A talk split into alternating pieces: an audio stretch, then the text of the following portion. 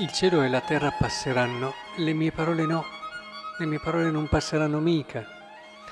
È importante che comprendiamo come nella parola di Dio c'è un qualcosa che ci porta in un'altra dimensione, una dimensione eterna, una dimensione ed una prospettiva nel vedere la realtà, una prospettiva nel vivere il tempo che però è già un cominciare a vivere l'eternità.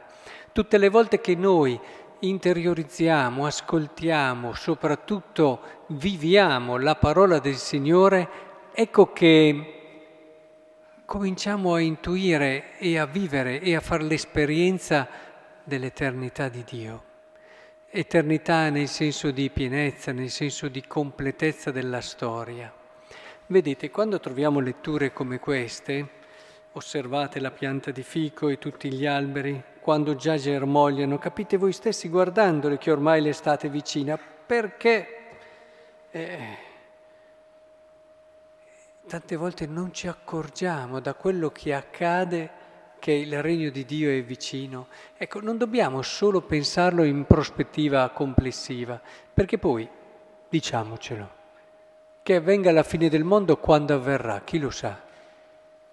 Non lo sappiamo.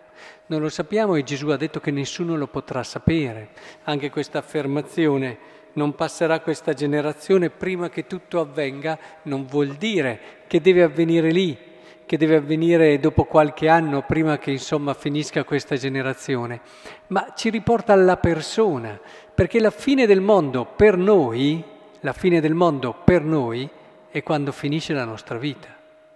Poi quando avverrà la fine del mondo, ma è quando finisce la nostra vita che c'è la fine del mondo per noi. Ed è importante che comprendiamo questo, quindi per noi è sempre l'ultima generazione ed è questo il tempo che noi ci giochiamo ed è il tempo nel quale dobbiamo riconoscere quei segni che ci riportano, è tutta la settimana che la parola di Dio ci richiama a questo, alla nostra conversione, perché è lì che giochiamo il tutto della nostra vita. Ma che bello essere così appassionati dalla verità che continuamente la cerchiamo. Questo vuol dire convertirsi e convertirsi continuamente lasciare che la bellezza della verità entri in modo così profondo nella nostra vita, ci vada a stuzzicare, ci vada a scombinare quei sistemi che abbiamo costruito con l'abitudine, con quella sete di tranquillità. Arrivi la verità e scombussoli tutto e ci faccia ricadere per terra là dove eravamo e pensavamo di, essere seduti e tranquilli, direbbe il Papa, su un bel divano ecco, ci butti per terra e poi ricominciamo ad alzarci, ricominciamo a partire. Quello che abbiamo conquistato oggi è già passato, è già da superare, perché domani abbiamo già una nuova meta. La verità ci stimola a scoprire qualcosa di nuovo, ad afferrarlo sempre meglio. Ed è questo che mantiene la vita del credente dinamica, viva. Ed è questo che, se siamo attenti al segno dei tempi, ci accorgiamo che il regno di Dio è così vicino a noi, è già presente in un qualche modo su queste terre e continuamente ci richiama alla sua bellezza, alla verità, perché noi ci possiamo entrare attraverso la nostra conversione. Ecco allora che è fondamentale anche rileggere questi brani dell'Apocalisse che la liturgia ci ha presentato in questi giorni, anche questa lotta dell'angelo con questo stagno di fuoco dove viene buttato, eh, il drago del male, eccetera. Ecco, questo è un po' il percorso che anche ognuno di noi deve fare quotidianamente per lasciare entrare la bellezza della verità nella sua vita. Abbiamo davvero tanto bisogno di questa bellezza per rimanere vivi, per rimanere capaci di sognare delle cose grandi, per essere capaci di investire tutto quello che di potenziale il Signore ci ha dato. In fondo la parabola dei talenti è una parabola molto bella perché nessuno di noi sa subito in partenza quanti sono i suoi di talenti.